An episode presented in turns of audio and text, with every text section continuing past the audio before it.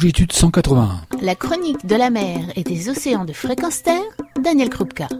Bonjour, aujourd'hui je vous propose d'avoir une petite discussion avec un océanographe physicien. Il est un spécialiste du rôle de l'océan en faveur du climat et donc je vais lui demander de se présenter. Bonjour Christophe. Bonjour, donc, je suis océanographe physicien euh, travaillant à l'Institut de recherche pour le développement.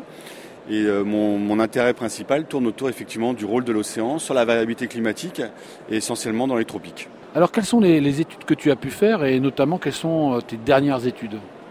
Les, études que je fais de base se, répartissent plutôt sur l'océan Pacifique, avec euh, l'étude principale du phénomène climatique qu'on appelle El Niño, donc euh, une année pendant laquelle nous sommes en El Niño, et le rôle de la sanité dans, ce, contexte-là, et du rôle de l'océan, de sa dynamique en quelque sorte.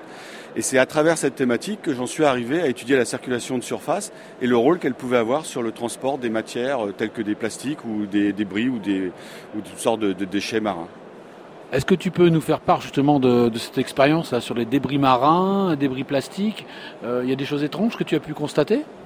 Alors étrange malheureusement euh, pas tant que ça puisque c'est un fait aujourd'hui donc euh, l'ensemble des océans du monde sont, sont atteints par cette, thématique mais c'est surtout à travers les campagnes en mer où j'ai pu voir et constater par moi-même à chaque fois la présence de, ces débris même dans des endroits extrêmement éloignés de la planète hein. l'océan Pacifique Sud est quand même un, océan qui est éloigné de toute, toute île et toute habitation et trouver en pleine mer des, des débris plastiques m'a intrigué et j'en suis venu à étudier un peu plus précisément cette thématique au sein de la mer de corail. Et qu'as-tu trouvé? Alors en fait, je suis parti du constat d'avoir trouvé euh, sur une plage d'une île euh, de la Nouvelle-Calédonie, donc euh, sur une île qui s'appelle Ouvéa, deux bouteilles plastiques avec la possibilité, ce qui est extrêmement rare, de pouvoir identifier leur, source de fabrication.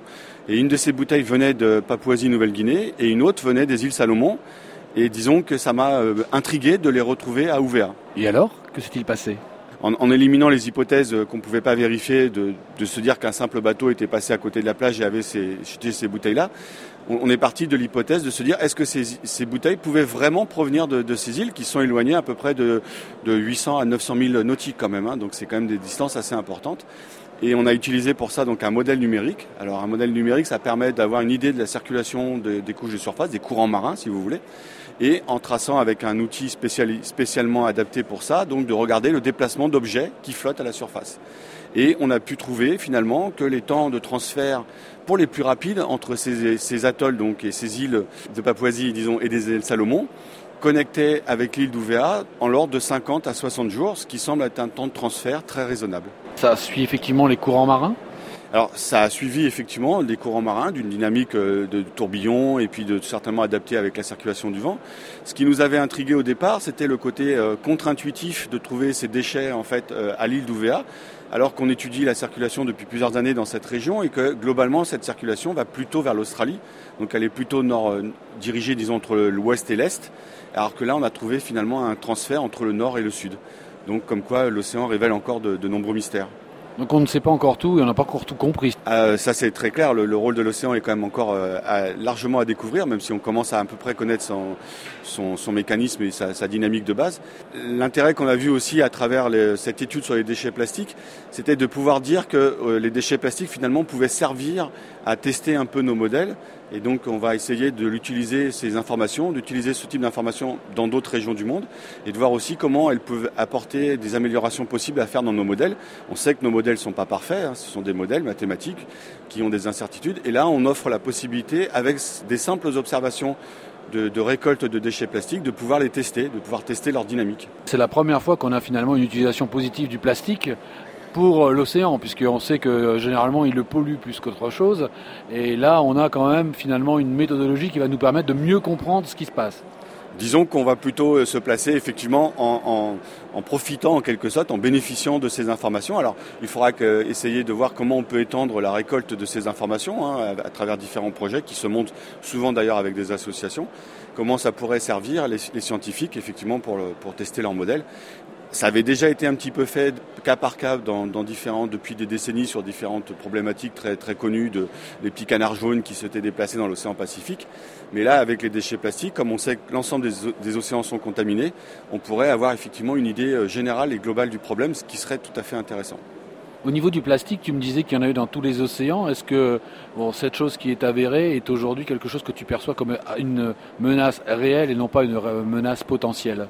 Euh, Au-delà de, l'ingestion euh, par des individus, qui effectivement peuvent euh, aller jusqu'à la mort pour eux, la problématique à l'échelle globale hein, donc de la planète, c'est surtout que les plastiques sont des vecteurs et des, vecteurs de transport excessivement efficaces pour plein d'espèces comme des virus, des bactéries qui sont capables de s'y fixer, qui ont le transport offert gratuit et qui vont pouvoir du coup se propager sur des grandes distances.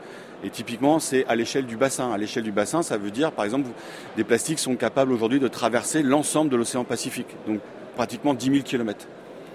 Donc ça veut dire que c'est l'autobus de la mer, finalement, ce plastique. Ce qu'on peut aussi euh, conclure, c'est que finalement, euh, l'impact de jeter un débris de plastique quelque part dans le monde a un autre impact par ailleurs à cause de ces courants. Oui, tout à fait. Ça, c'est clair qu'aujourd'hui, même si la majorité des plastiques qui vont se retrouver euh, rejetés en mer, c'est souvent par les côtes, hein, et les fleuves, les côtes, des choses comme ça, se retrouvent rejetés le plus, le plus près possible de, ces côtes-là.